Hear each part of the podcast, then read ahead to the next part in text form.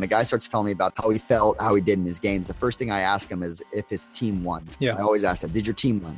Right. So again, I shift their focus instantly off of them and on their team. I don't care how you did until I know how your team did. When you get a new tool, right? Let's say you get a sledgehammer, right? And you previously had a hammer. Do you just throw your hammer away? No, No. you don't. You use your hammer when it's time to use your hammer. You Yeah. pull your sledgehammer out when it's time to do damage with the sledgehammer, right? Mhm. And also, too, you keep your wrench when it's time to use it. Baseball was all about just hitting the baseball hard, right? We would just, again, every guy that just hit the ball over 100 miles an hour would instantly get a hit. That's not how it works, right? Yeah. You still got to hit them when they're not.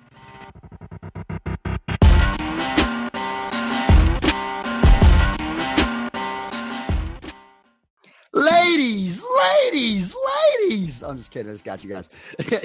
fellas, fellas, fellas. Welcome back to the Farm System Podcast, your home for baseball development. We're here for you, by you, and with you. I'm your co host, Joey Cunha. And I'm Beau Kallas. This podcast is designed for coaches, players, scouts, really anyone looking to further their development in the game of baseball. Here at the Farm System, we take pride in being lifelong learners, and we're here to be a bridge from where you are to where you're going. We'd like to welcome back our veteran listeners. We're happy to grow with you again. We'd also like to welcome our first time listeners, the rookies. Don't worry, every vet was once a rookie. This podcast is brought to you by our partners over at Rapsodo. Measure to master. Rapsodo brings powerful insights into every pitch. They help players and coaches improve their performance through real data. On this episode of the Farm Unfiltered, Beau and I continue our conversation from last week. We also dive into how we bridge the gap between private facilities and team settings. We also look into how we mold into season, what changes we're making, what changes we shouldn't make, and how we continue to get athletes better. Pull up a seat, grab your notepad. Here's Beau and Joe.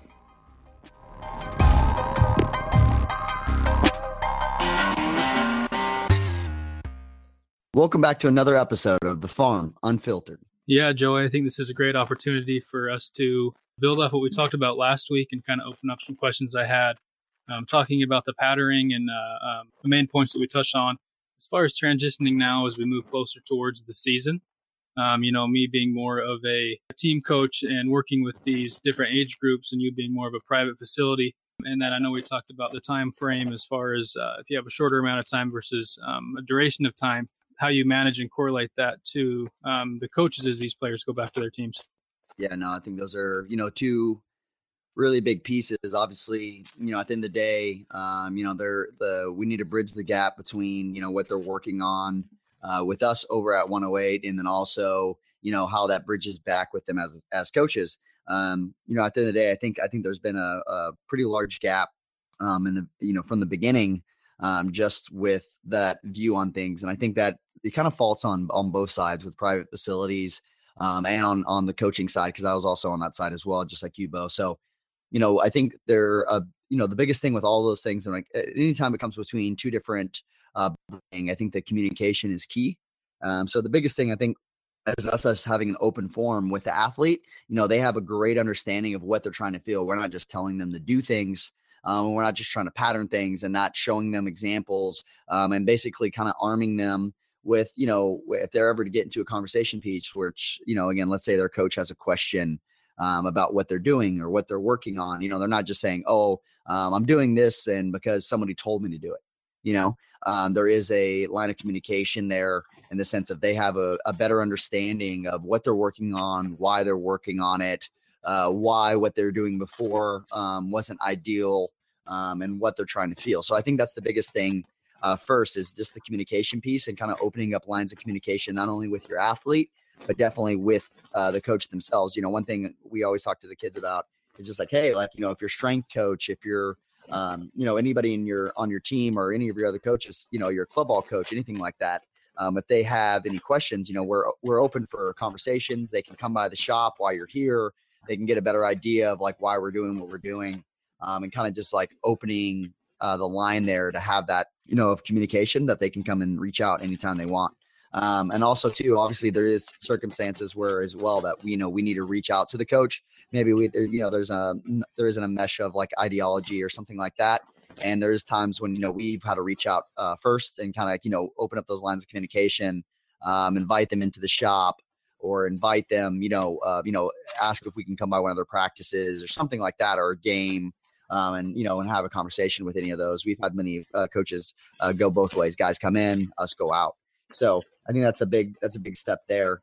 Um, when I when when you start with you know connecting and bridging that gap between you know private facilities and their team coach.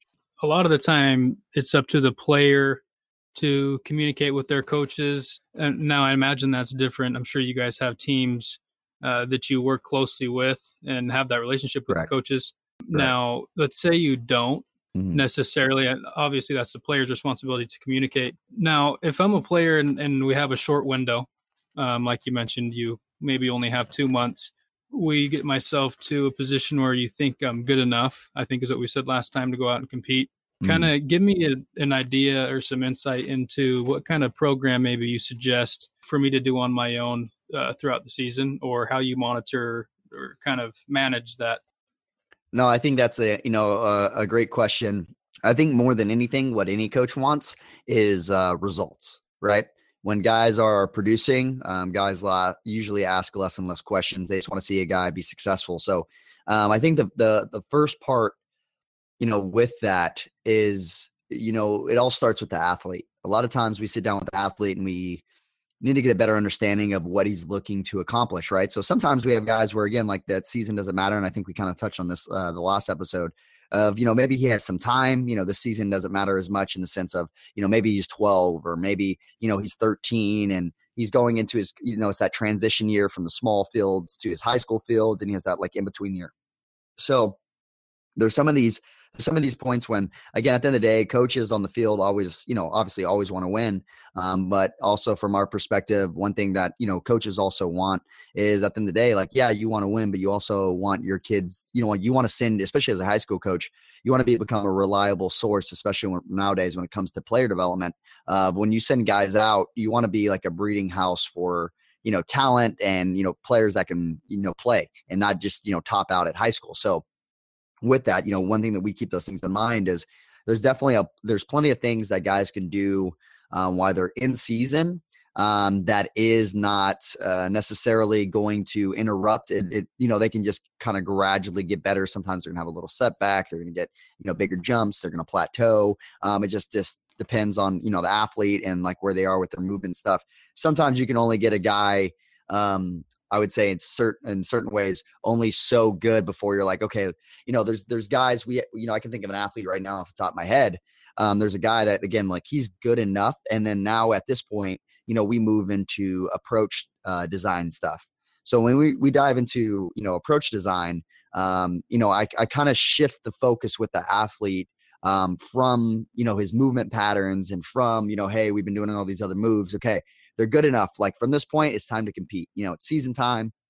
You know, and uh, you know, usually we do obviously compete sessions like almost I would say uh, almost every day. Um, you know, and but I think uh, at one point we make a clear shift from a lot of patterning work um, for a lot of guys into like again when they transition like right now into season. Um, a lot of those guys are now shifting over to an approach uh, design point. So we're basically what we're doing at that point is we're looking at how they move currently uh, what are the balls that they hit the hardest? What are balls that you know they typically hit in the air? Um, what are balls they typically hit on the ground? What are balls they hit the hardest? Um, and so sometimes the guys have a uh, misconception of what balls they actually hit the hardest and what balls they actually hit in the air. Um, you know, like let's say there's certain there's certain guys that just have this mindset that they're like, okay, I'm trying to hit a ball in the air right now. You know, it's a situation where I'm trying to hit a deep fly ball or whatever, a sac fly situation. And guys like have this conception that they're like, okay, well, you know, I just need to get a ball up in the zone. Well, while that might be true for some guys, for other guys, you know, that's definitely uh, not the case. Uh, mm-hmm. You know, like let's say if you, if you had a guy like you know Mike Trout, Mike Trout like notably struggles with balls up in the zone, right? So yeah. like with him, he's not necessarily looking for a ball, um, you know, above his waist, right? So. Mm-hmm you you if you know the guy's swing, especially guys that move more north south, you know we obviously have these uh, generalities that are to be you know with certain types of mover movers like which balls are to be able to hit the the most uh, or the best or optimal. Um, but with that also being said, there's also um, you know obviously that individualized approach of like, hey, you know you're right. You know, I, don't me wrong. Like I've had guys uh, that come in and um, you know, or guys that I've worked with in the past, not necessarily at 108, where a guy's like, hey, he comes and work with me for a day and he's gonna be gone. And then he's mm-hmm. like, okay, so if I had to go and hit right now, what would be my approach? And I like, I mean, I've told guys like, listen, if the ball's inside, don't swing. If the ball's outside, yeah. don't swing. Like that ball better be down the middle right now because your swing is messed up, you know? Mm-hmm. And so yeah. like there's there's certain there's certain, you know, where you're just like, hey, you're you know, this is a time and you know how you're moving that it might just be better for you to take right now yeah. because you know you're not moving well. And mm-hmm. you know, and and um, you know, and then sometimes, you know, again, obviously, uh, you know, that that I wouldn't I wouldn't say like I said. Oh, usually when we get guys, and that's another thing of when we accept guys, uh, when guys are in the middle of the season, especially if someone comes to me with like unrealistic uh, expectations, like, hey, I want to do, you know, I want to I want to add this massive leg kick, and I want to do the, you know, I'll basically completely overhaul their swing, and they're like, and we have, you know, my season, I'm actually in season right now too, and I'm mm-hmm. like, okay, listen, we could do these things, but I just give them a live look, like like I'm look, we can do these things, but I'm telling you right now, like there's a there's a very good chance, like there is a chance that maybe all this stuff, maybe this is how you're supposed to be moving, maybe this just you know is an unlock for you, and the, everything just clicks and you just start crushing. You know, yeah. maybe, yep. right? Um, hardly the case, especially when the guys are doing big moves like that. Yeah. Um, hardly the case, but there is situations where it happens. So I just give them clear expectations. Like, look, if we make these moves, uh, there's a really good chance that you know this move doesn't catch necessarily right away, and maybe you don't get hot till mid-season, late in the year. Mm-hmm. Um, mm-hmm. Now, also with that being said, I also do of like understanding more again, knowing your athlete, mm-hmm. just saying, hey, you know, let's let's look at this. You know, you're um, a junior and you're the starting shortstop right now right? And like, you know, again, maybe you make you make these changes and maybe you don't, you know, nothing clicks until maybe summer. Yeah. Right. Like maybe you don't start actually, you know, getting to that progression stage where you're not going to be able to use this move competitively until summer. Um, and maybe you struggle this season. Like, you know, you need to understand, you know, for some guys, I'll like advise them, like, I don't think that that's a good move for you. You yeah. know, like with your team, with your team, that's a, you know, again, you might get one shot and there might be a guy that is, you know, you've been telling me about this other kid that behind you is that, you know, the second baseman that's really good. He's younger than you. Um, you know, and also you start struggling, maybe the coach goes with that guy. So again, obviously individually knowing the guy's situation and what he's going through. And then mm-hmm. also you also have guys on the other end where I'm like, hey man, you know, there's a good chance that they're going to redshirt you this year anyways. Yep. Right. There's a good chance that you're probably going to get 12 ABs this year right? So we get mm-hmm. guys like that too. And I'm like, what, what do you have to lose? You know, yeah. maybe we start making some of these changes that are really going to help you. Um, and you know, don't worry about it. You know, if they redshirt you, great. Like, you know, maybe maybe you should take this year as a gap year, anyways. Um, you know, or if you know, I, I've done don't get me wrong. We've also advised guys in certain situations um, that I'm just like, hey, if you're going to get you know 15 ABs, like you know, have a real discussion with your coach. You know, mm-hmm. I don't mm-hmm. want he shouldn't have. Um, like you guys need to have a realistic discussion with an understanding of like, hey, you know, you sit down at the end of the fall and you guys sat down and he said, you know, I really see you coming off the bench, blah, blah, blah, blah. And you say, okay, like coach, I appreciate your honesty. You know, I, you know, I'm, I'm really, you know, looking to develop myself. I would like to really produce for this team. You know, there's some changes, you know, I'd like to make so that next year, um, you know, when I, when I come back, like I'm a force for us, I'm, I'm an addition, you know? Yeah. And mm-hmm. so, you know, with that, if you're like, you know, um, I'm okay, you know, if, if you're okay with it, you know, one thing I would like to do, um, and especially too, again, we have a, a pretty uh, solid reputation around the board is like, you know, one thing I'd like to do is kind of do a gap year type program with, you know, 108 or something like that. Uh, mm-hmm. Where you can kind of come up with these things and say, you know, in, instead of you playing and you know playing that whole season and, and, getting 15 ABs that year, maybe, you know, again, you focus more on uh, your movement patterns, you move better, you learn to produce, you know, you focus on your force production, things like that, uh, direction and spacing. Right. Mm-hmm. So, you know, they're, they're, they're you got to take in the individual and what's going to be best for them. Um, and it's definitely not a, you know, cookie cut, you know, I wish I could just say, oh, it's a this situation, you do this. If it's this situation, you do that. Like the athlete's got to be bought in and you got to take in holistically like what's going on with that athlete and what you and your perspective at the moment think is best for them you know? Yeah. Yeah no it's a lot of great stuff and and i wanted you to um, open up on this dynamic part of uh, the movement patterning and then the approach design you talked about. You know obviously each athlete's different. Each athlete has to be bought in and each athlete responds in a different way. Um, have you actually seen guys that respond better you know, mechanically when you start focusing more on approach?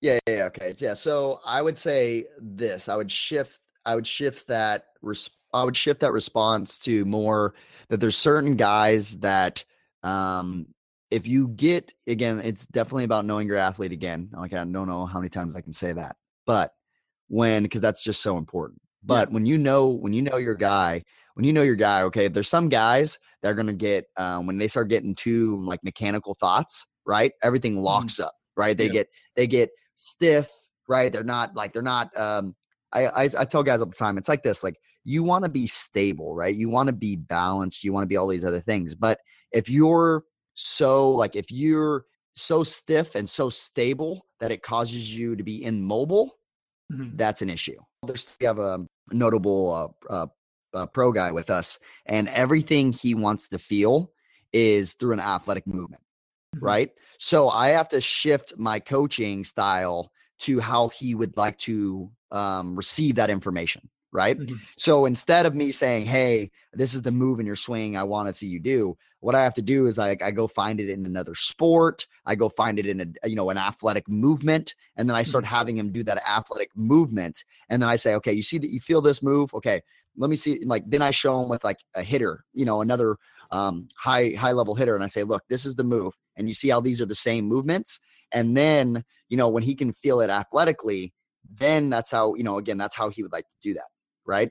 So like I have to you there is guys that definitely um they get you know they can get mechanical and they can get stiff and it can lock their brain up and they they lose that flow state um, when you start giving them cues and stuff. But there's also the other guys where you know like if they're on their own terms and they're maybe mentally not where um they there's those guys too if they just hit by themselves and if you don't look over them you know, there's a lot of things that you know it you know obviously can go wrong. Like there's a reason that there's a coach in the room, right? Yeah.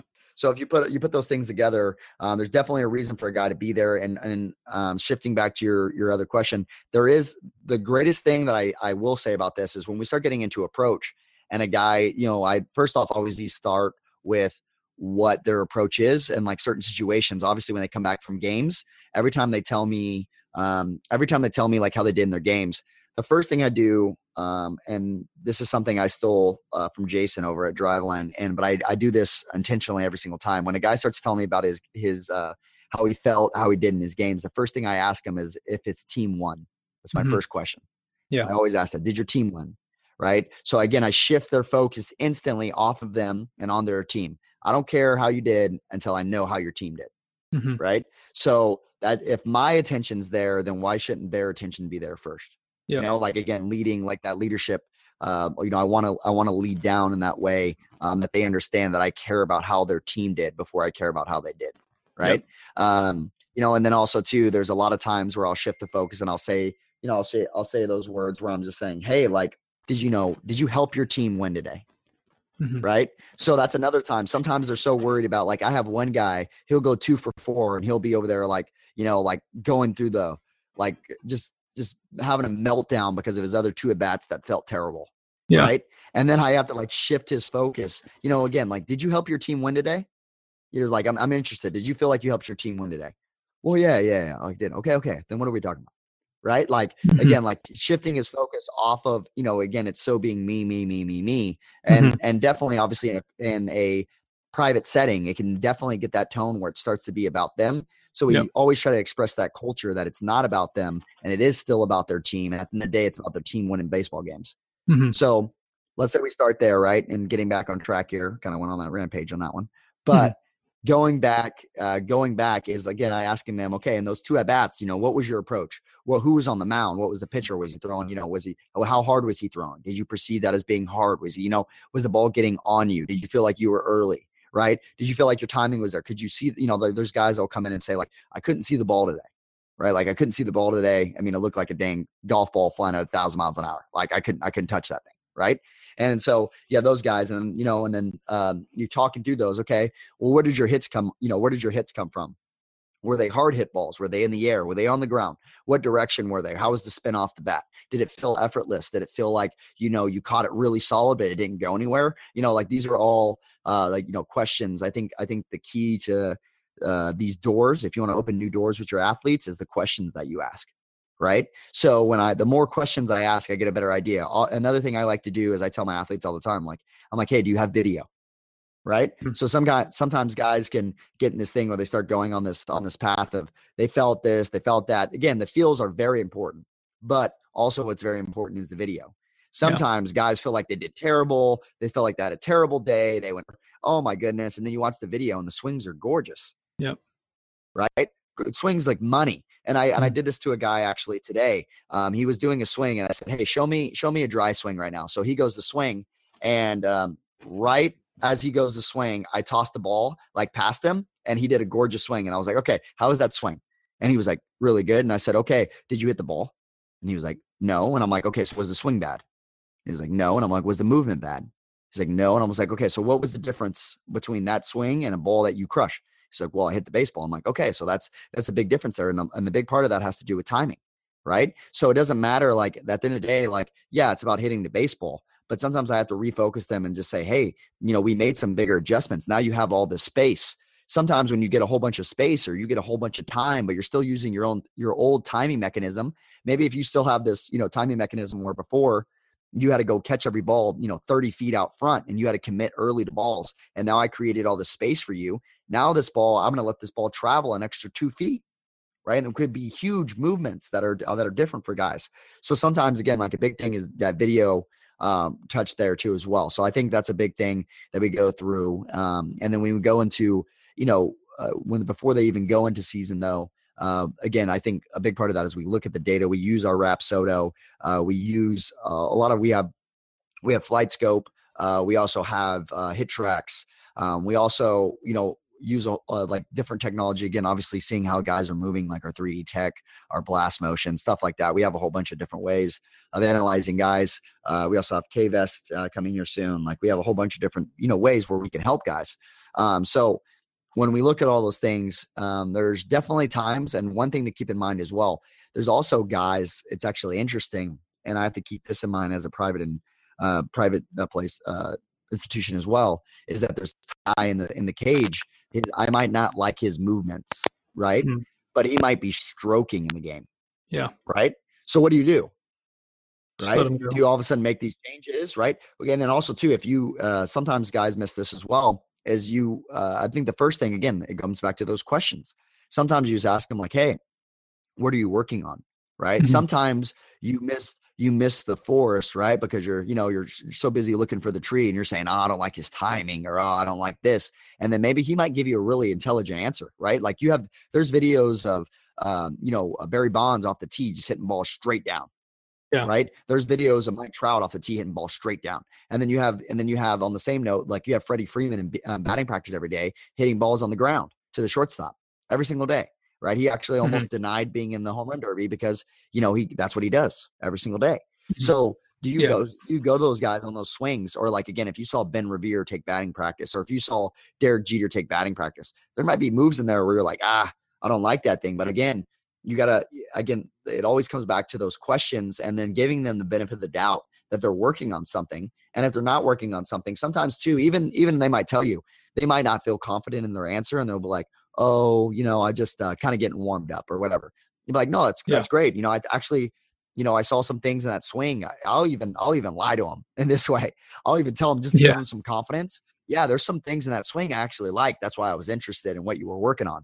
Right. Mm-hmm. And then all of a sudden you the guy gets some confidence. You got to kind of trick him. And then all of a sudden he comes back and he's like, Well, yeah, you know, like I've been trying to feel more on my back leg. I felt like I was jumping out early. And so I'm like over exaggerating that right now. It's like that might be a really great answer and what that guy needs to do right? And mm-hmm. then you're like, now you see it from a different lens, and you're like, okay, that's good. Like that's what I want. Uh, that's what I need that guy to do. And and sometimes I, you know, I need to, you know, give him a little boost of content, uh, confidence so he can actually talk to me rather than him feeling like, yeah, I don't want to talk to Joey. You know, he's gonna come. You know, he knows all these biomechanics and he knows all these things where how I'm supposed to be moving and the tone that he asked me that question in, he made me, you know, lose confidence in myself.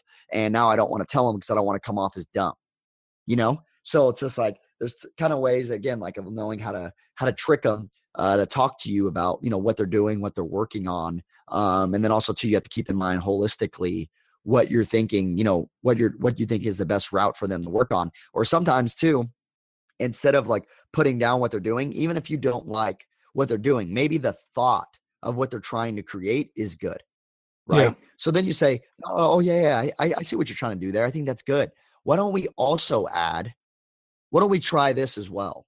Like mm-hmm. comments like that, boom. You didn't, you didn't, you didn't patronize the kid. You didn't put him down, right? You didn't, you, I, you, you had this posture of of being an addition to what they were doing, right? Mm-hmm. And then yep. and then later back, you can always you can always circle back later and go, you know, this is why I wanted to add this because while I thought your move is definitely great in thought, I thought that it might start getting you to spin, right? Yeah. And then this is this is what I was seeing earlier, and then like look at the swings we're doing now, and that's why I wanted to add this piece. Does that make sense? Yeah, yeah, that makes sense. Okay, so then again, like in that sense, I didn't put him down, I didn't kill his confidence, I didn't, you know, but again, I still educated him. Yeah. Right. I still I still let him know why I didn't like that and why I wanted to add something to what he was doing. Right. Mm-hmm. So so those are all like again, like all little like little nuggets and different ways of like uh the art side of like different ways that you can get guys to um, you know, kind of grab onto what you're doing and kind of buy in to what you're doing. And a big a big part of that, again, a lot of guys talk about buy-in all the time. Is a big part of that buy-in stuff is like how you talk to guys mm-hmm. right? Like if you if you're constantly putting guys down and you're constantly and it, you don't even have to be. And sometimes guys say this like too. Like I know a whole bunch of guys that say like, oh, like who's gonna admit that they put their players down when they talk to them? Nobody. But how many how many coaches do we know put guys down?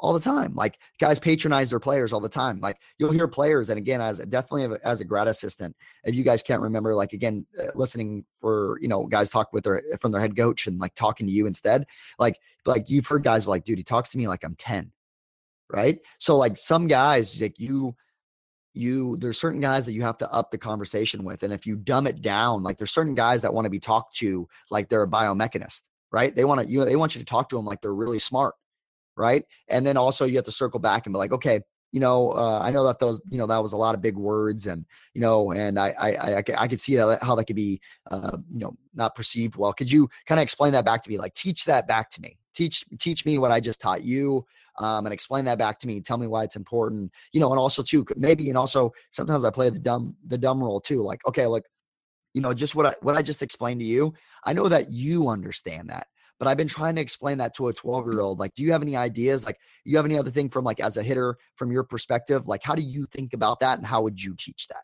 Yeah. Right. And then by that, what what do I get in that in that in that moment? I edify him. Right. Mm-hmm. I tell him he's smart. I tell him that he understands and I can do things with him. I make him feel special. Right. And then when I make him feel special, he also might give me a great idea of how I might, how I could teach this. Mm-hmm. Right.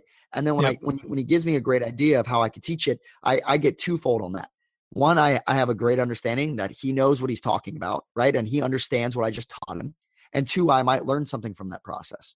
Right. So when you put all that stuff together, like some of my greatest cues and some of my greatest things is from, you know, what guys have told me, what they yep. feel, what they mm-hmm. felt when I told them to try to do this and what they feel when they're hitting well and things like that. So I think that's a big thing is just like those questions that you ask, um, how you ask them and, and, you know, how uh, you edify and, you know, uh, make sure you don't patronize and talk down to guys um, because it I, I understand in the same sense you know, let's admit it as a coach. Like sometimes, you know, we're hearing the same question like 30 times, and it might be, you know, common sense. This is my fun. I used to say this when I was a regional all the time. Like I say this to my GMs when they would say this about the questions that their team their team asked them.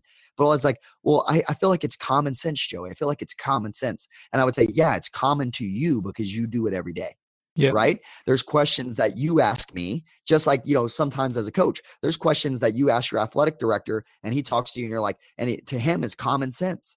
Like, mm-hmm. duh, like, of course that's how it works. But it's only common because he deals with that every single day. So, yep.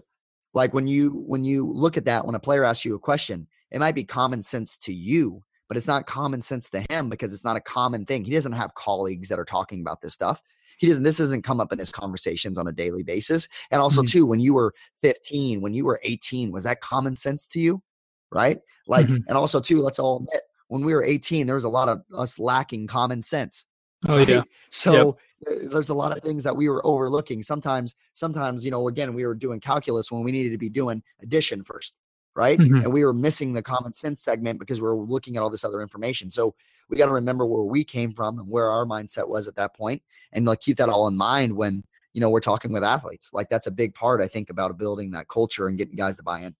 Yeah. Exactly. Uh, there's two parts there i wanted to reiterate before we moved on um, i really liked how you touched on um, you know how private private facilities sometimes get a rap for molding uh, more of an individualized mentality. So I think it's great um, that you put the team first and then you um, really build that culture. You know, I've worked and helped at some facilities that kind of disregard uh, the team aspect and culture. So um, personally, I think those entities should work together and help each other out. Um, you know, in the end, we have the athlete's best interest in mind. So appreciate you opening that up. Um, you also mentioned how you talk to players in the cage. Sometimes I think as coaches, we overlook that. I actually like that the most. I think it's important. One, because some players just don't have the verbiage or the knowledge, like you mentioned. They, they're feeling it, they just don't know how to explain it. So, um, like yep. you mentioned, sometimes simply talking to them and getting them to bounce the ideas off of you, you're actually not really doing much. You're kind of just walking them through the process of um, them understanding yeah, how their body moves. Mm. And and like you said, it, it's also strengthening that relationship between you, giving you some credibility. Because let's be honest, I mean, we've all been there. We've been intimidated by the guys that we're working with because they're smart and they say really big words. So um, I, I think that's a great point you mentioned as well. Now yeah. you mentioned you also mentioned how you use all these different things to track data on several episodes now. How many athletes that you work with now will actually come and stop in your facility during the season? Uh, yeah, so I think I, uh, holistically they're all paying a monthly subscription, so they're all there. Now, how okay. much and how often that uh, yeah, how often they're there? Um, you know, like they all have like, you know, six months contracts or, you know, whatever. Maybe they paid for six months up front, maybe they paid for a year up front, you know, whatever. You know, maybe they just pay by the month. Um, but in any case, you know, they're all paying for like a, a membership. So we're not we're we're not lesson based at all. So when you come in there, again, it's more of that culture. When you walk in, there's gonna be, you know, 30 guys in the facility mm-hmm. right? Um, no matter when you walk in. So when you walk in, there's 30 guys. You have the culture too. That they, like I tell guys all the time is like we, not to put anybody down that does lessons. Like I did lessons. Um, I still would do lessons. Like that, there's nothing against lessons. I just think that there's a a a higher benefit to working alongside other athletes that are older and younger and mm-hmm. also to like just being in a room full of guys that have this culture of like we're here to get better yeah. right? So like this isn't practice. You're not required to come to me. Right. Mm-hmm. So when guys come there, usually again, the culture is like you got a lot of forward thinking minds around you right? Yeah. All guys from different leagues, from you know they play at different parts, and also where we are, uh, we have two different locations: Riverside and also uh, back in um, OC um, in Tustin. And so when we when we have these guys, we have guys traveling. You know, some guys an hour, some guys you know ten minutes, some guys live right down the road, right? But mm-hmm.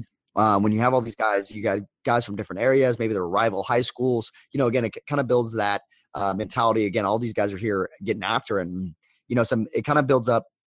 I hear a lot of professional athletes say that they do the same thing. You know, again, there's a guy on their team that you know had two down seasons, and all of a sudden, in you know 2018, like he's just going off. And so for guys yeah. that have that conversation and say, hey, you know, I I remember you know a couple months ago you were struggling with like your forward move right? And mm-hmm. so now that you're struggling, you know, you're now I said like it looks great, like you look good, like you know everything's flowing. Like what did you do to help you, right? Like that's again yeah. Questions are the key to open these doors, right? To help yourself yep. and also for you know as a coach to help your athletes. And so um, using those questions and, and being in that environment. And then also, too, the reason I also like the membership uh, method is also the byproducts of what it creates. So a membership is is much different than lessons in this regard. And a lesson, you show up and you know it's going to be like you and like, you know, maybe it's three people, maybe it's nobody, maybe it's one on one, right? And you're going to get direct attention from the person in front of you. Is there a lot of value in that? 100%. What you also get there, though, is sometimes they're the byproduct of lessons is guys can't produce unless they're with you, right?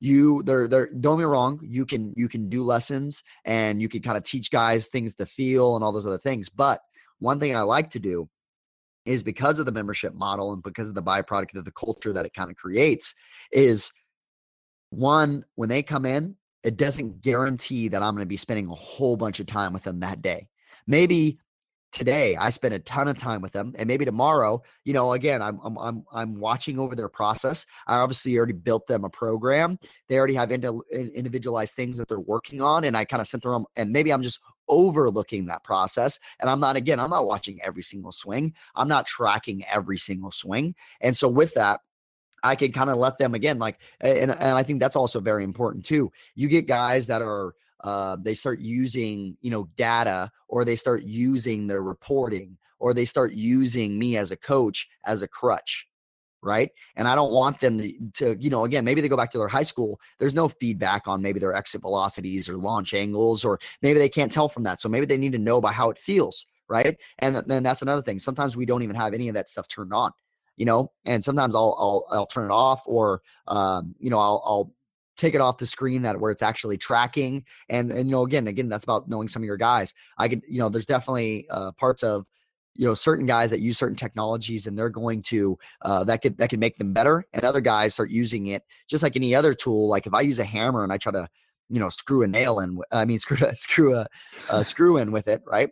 Mm-hmm. that's not going to work right yep. so it's i mean it, it, might work right in the same sense we could you could do it but it's just not going to be efficient and mm-hmm. especially mm-hmm. too there's certain times where a hammer is not going to be useful at all right so a tool is only as good of you know obviously you know as an operator what you're using it for and you know, again, uh, any of these any of these technologies, like I said, you got to know you know what they can do, what they can't do, and you also got to know you know how to use them and what what that what athlete what you're going to get out of that. Just like a cue, right? You could say one cue to one guy and get a result. Say another cue to another guy, get a totally different result.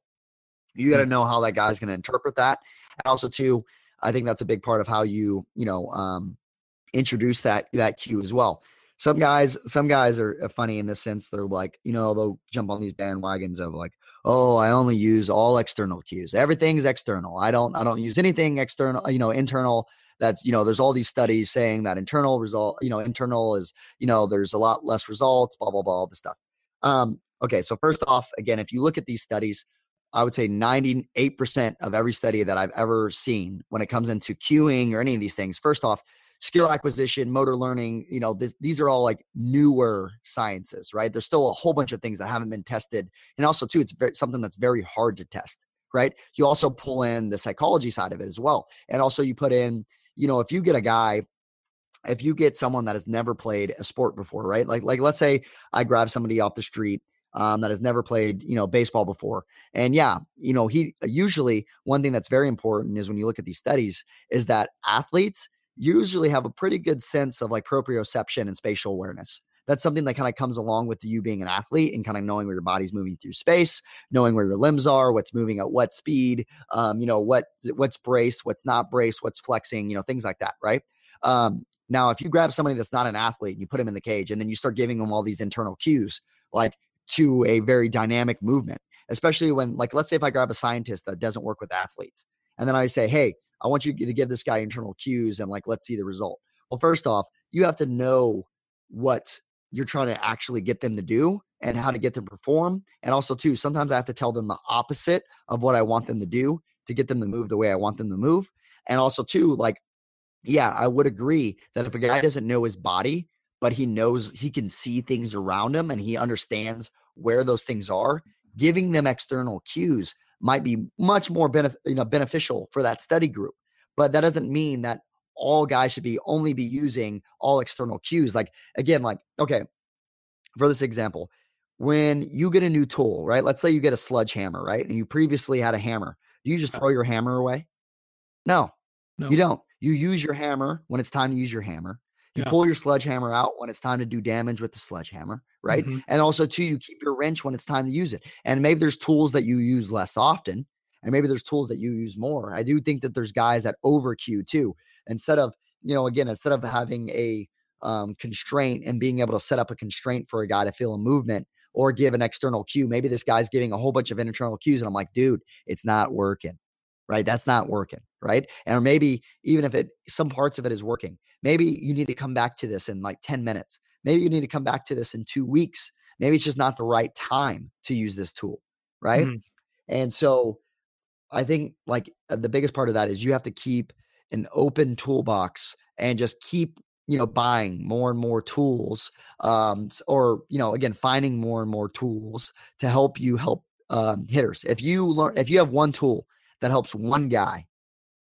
You all have special tools that are very useful for particular situations. And again, it's always great for that one athlete to be able to pull out that specialized tool that may only work for him and may never work for anything again, but it's perfect for this situation. Right. Yep. So I never, I never get rid of any of my tools, right? I just, you know, I, I get better at using them, when to use them. And obviously, when guys have limited tools, you know, again, when you only have a hammer, it's like that old quote when you only have a hammer, you see everything as a nail, right? Because you only know how to use your tool and, and very, you know, uh, a couple of ways. And because of that, you, you approach every situation the same, right? Mm-hmm. So you're trying to, you're trying to get your toolbox bigger. You're trying to find more ways to help athletes and you're trying to find, you know, again, more and more ways to recruit more tools so that you can help more guys. So, yeah, no, that's really good. And there's a couple things I wanted to touch on once again. Um, you know, I love how uh, you touched on, um, you know, the get better through you surrounding type of culture you have. I also wanted to add there, uh, that's a huge aspect of the team environment that I think is often overlooked. We can't forget that our teammates are resources. Uh, uh, don't get me wrong, I had some tremendous hitting coaches along the way but I also loved hitting and talking through stuff with my teammates. You know, after the cage or after practicing the cage. Um, I know you had a great great influence on the way I played on the field um, as a teammate. So I think more coaches should iterate and make that a priority, especially with some of the time constraints that are put into play at some of these levels. I also you touched on tech. I think it's important to note that it's not the end all be all. Um, it is important when talking about the modern game depending on how it's interpreted and what we're trying to get the athlete to do. And as far as cueing and, and making these athletes make some adjustments, when it comes to tech, do you sometimes see an issue with athletes trying to be too objective with the numbers? And is that something that you have to work on? What what do you see with the athletes you get into the facility? Yeah um, so a big part uh, when we do initial uh, evaluations and this is why this is like a really good question because this happens often is when especially when a guy like you know again when Beau when you and I were playing there wasn't you know no one's tracking your EVs and launch launch angles. I didn't even know what the heck my EVs were or my launch I have no clue. No clue. nice. um I knew awesome. I knew about hitting the ball yeah exactly. Don't get me wrong there is a lot of value of you know maybe not having some of that feedback and just like dude hit the ball hard and hit him hit them when they're not like all good. Hit the ball over the fence is always a good thing but again, sometimes we get guys in and they get so used to seeing the feedback from their again exit velocities, launch angle, stuff like that, and they start. I call you know exit velocity and launch angle. I call those base level metrics right? Those are base level metrics to me. And the reason that, that I call them that is there's a whole bunch of different ways to create an exit velocity, right? Yeah. So we've all had this done. Coaches, you guys have probably seen the same thing here. Um, you know, you have a T competition, right? Everybody's hitting off the tee and you have a radar gun, right? Well, first off, if you guys haven't figured this one out uh, to this point, I actually um, Stouffer actually mentioned this back in a couple of podcasts about a year ago, right, Beau, where he said that he was seeing yeah. some big differences with radar guns and and like um, you know, launch monitors. And the reason that is, is you actually have to take in uh, the the angle that it's actually leaving the bat, and then you have mm-hmm. to, um, you know, at some algorithm of like cosine this, blah blah blah. Again, we're all baseball coaches. We probably didn't pass math. Okay, so we're moving yeah. on from that. Yes, you have to do a bunch of math to actually figure out uh, the exit velocities of a lot of balls. And if it's not in line with the radar gun, like that's been an issue for years. That's why scouts sit where they do in games. Uh, that's why they set up radar guns where they do in games. It's very important the angle that you're getting these things from. Now, with that being said, there's a lot of guys, you know, as coaches, you know, let's say you get a, a is like, oh man, I could pop a higher EV than that. And he gets, you know, again, you have a radar gun. The guy gets on the tee, he you know, smokes a, you know, three hopper to the shortstop and he pops a 96 right? And yeah. then he's like, "Oh yeah, I told you I was the best hitter. You know, you guys are terrible. You know, every pitcher can, thinks he can hit. I get it. Um, at the end of the mm-hmm. day, we you know even hitters think they can hit until they start facing you know Chris Sale. Um, yep. so in any case, uh, these guys pop these numbers off the tee and they think that this is like you know the end all be all. Well, the thing is, is again, one of the hardest hit balls of all of uh, 2017 um, was the in the ALDS, I believe which was uh, you know uh, New York again. You had you had Aaron Judge pop that ball to the shortstop at 116 miles an hour, right? Jeez. So when you look when you when you looked at it, it's a double play ball that ended that ended the season. Mm-hmm. Um, mm-hmm. 116 is great. Um, another thing is even better is if you hit a ball at 100 miles an hour and just hit it, you know, at 25 degrees, that, that the ball is out of there. It's gone, right? Yeah. So I this is this is again where it comes. I kind of mentioned this uh, last uh, episode where again if you guys haven't heard that one definitely go back and listen but just more of us talking through again it's not all just force production, right? Force Mhm. production is part of the game. No one's saying that it's not important. Don't don't don't hear what I'm not saying. All right? That's my Mhm. favorite line from the Midwest. Don't hear what I'm not saying. That stuff is very important. But something to keep in mind is at the end of the day, it's not if baseball was all about just hitting the baseball hard, right? We would just again, every guy that just hit the ball over 100 miles an hour would instantly get a hit. That's not how it works, right? Yeah. You still got to hit them when they're not. If you hit the ball again, Aaron Judge hit 116 and still ended up to a double play ball, right? Now, don't get me wrong. And again, don't hear what I'm not saying. Hitting the ball hard helps you get hits, hundred percent, right?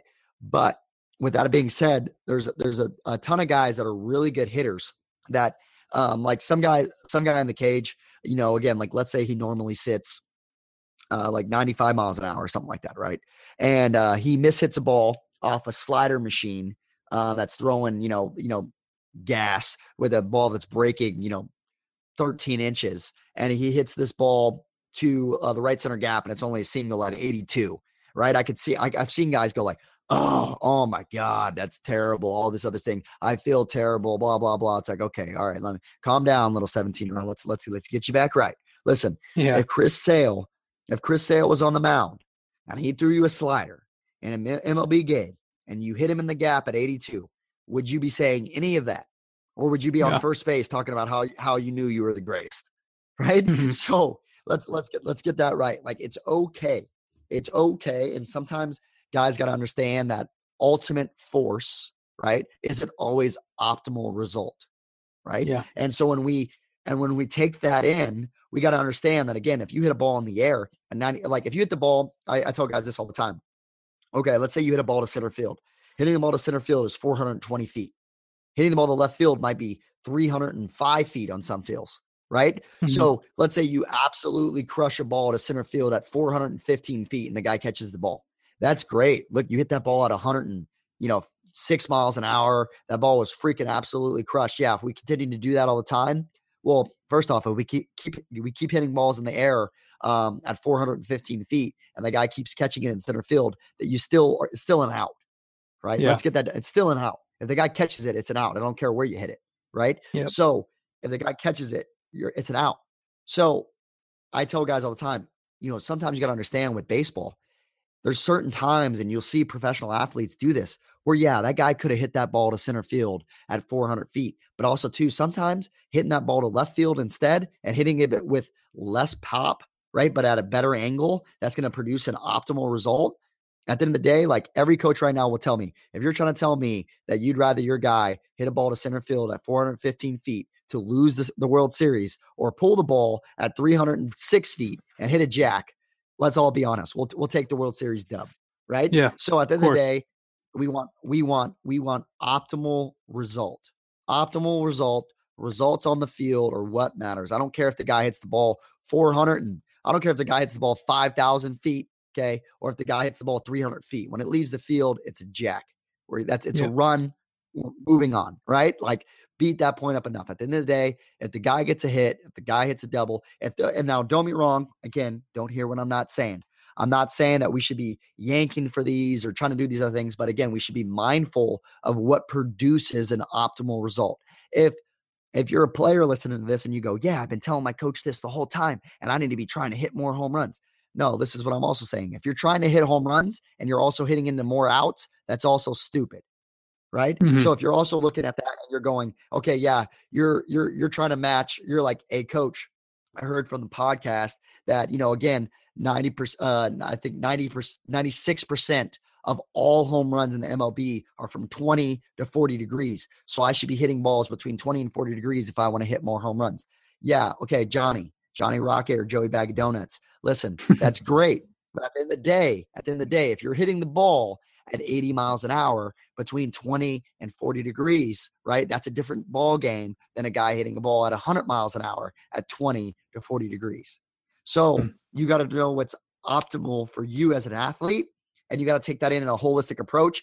Don't go to your coach telling him he's an idiot because he doesn't see these stats that the MLB guys. Yeah, yeah, he sees a better version. He's saying, listen, you know, again, Joey Bag of Donuts, you're hitting the ball at 75 miles an hour on average. I got your Rapsodo data data from you know live games, right? Every your average, you know, exit velocity is 75 miles an hour. um, and or the opposite way. Some guys look at this as well. Again, they only want to nitpick data and they go, Coach, my average is 90 miles an hour. Yeah, yeah. Again, Joey Bag of Donuts, you're you're you're it's it's 90 miles an hour, but only on balls that are hit on 10 degrees or lower. Yeah. Mm-hmm. So when you hit the ball in the air, your average is 75 because your hand path is straight down. Your momentum vectors are straight down. Right. So it's yeah. like, yeah, you're right. You hit the ball on average at 90 miles an hour, but most of the time you hit it on the ground. So yeah, if you take if you just take a guy and say, hey, you're hitting the ball at 90 miles an hour, we need to hit that ball in the air. But all of a sudden he starts hitting balls in the air and his average drops down the, you know, 75 miles an hour. That ain't gonna work either. Yeah. You know, so it's like you got to take it in holistically and you got to see all of it and you got to see the bigger pieces and you got to again you got to try things and you got to you got to rethink them and so you're going to make mistakes and you you thought this was going to work for this guy and it's not it doesn't make you an idiot. What make you know like what makes you an idiot is if you keep seeing this results and you don't make adjustments right? Mm-hmm. so make adjustments see what you're you know see what you're you're pulling from these guys and then you know move on from there and then again if you can't understand it and you got questions do what every great coach does in the nation and reach out and ask for help right? You know, reach out and ask for a colleague. Reach out and again have that environment. Reach out to a private facility. Reach out to Sig and say, "Hey, I made these changes. Look at the video. Here's here's the data I have. This is what I'm seeing with this guy. Do you have do you have any advice?" I reach out. I reach out for advice all the time from you know Donnie and um, you know, assistant coach with the with the Reds. I reach out to you know uh, hitting coordinators, and I, I reach out for advice all the time. I, I have Eugene right next to me every day. I have other hitting where again, if I'm seeing something, I'm like, I just I can't get him to do what I'm trying to get him to do. Like like I again, I didn't I don't I didn't I don't know about you guys, but I don't know how many Hall of Famers that I've coached yet. Right. Mm-hmm. So at the end of the day, there's there's a bunch of guys and there's a lot more for me to learn. I'm not the end all be all, but at the end of the day, I know that I'll go out and find some information for you if I don't understand it or if I'm not getting the results I want. You got to be open minded uh, to see it in a different way and from a different perspective. You know. Yeah, man, that's really good stuff. I think this is a great time to transition to the call takeaway. Yeah, absolutely, man. Well, uh, this call takeaway is brought to you by Silverback Sports. Silverback Sports is the alpha when it comes to arm care and training essentials. Silverback's training products are constructed from premium materials and are designed to be durable and dependable to withstand the toughest and most rigorous throwing or training programs.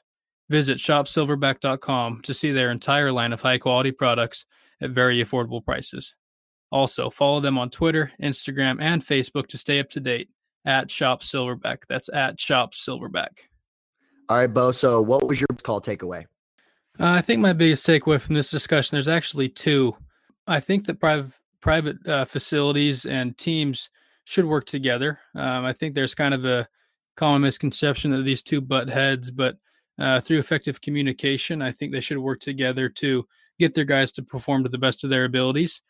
And then, secondly, like we hear almost on every episode, is it depends and it depends uh, with tech and yep. uh, you know the rise of technology, and and we hear verbal cueing, external cues, everything else. It, at the end of the day, as coaches, it's our job to get our guys to produce and we ask our players to compete and and you know put up numbers every day. I think we have to put our feet in the ground figure out what works best for our guys um, give them the means to perform and and help them get to the level that they want to get to. So yeah absolutely. Those are great points. And um, you know, guys, again, this is great. If you guys could do us a favor, um, share, take, you know, again, post your your favorite quote from this episode. Uh, share with your friends, you know, the podcast. That really helps us out. And again, obviously, from our end, we want to promote you guys as well. Uh, we like for you know learners and thinkers, and we want to push this. That's why we're doing this these podcasts, and this is why we're kind of going this different direction. And also, again, having uh, future guests on as well. We're still doing that, so keep that in mind. And guys, if you could share it, if you guys could rate us as well on iTunes, that all helps us out. Um, and we love you guys for it. But from us and our partners over at Rapsodo, until next time, Farm System out.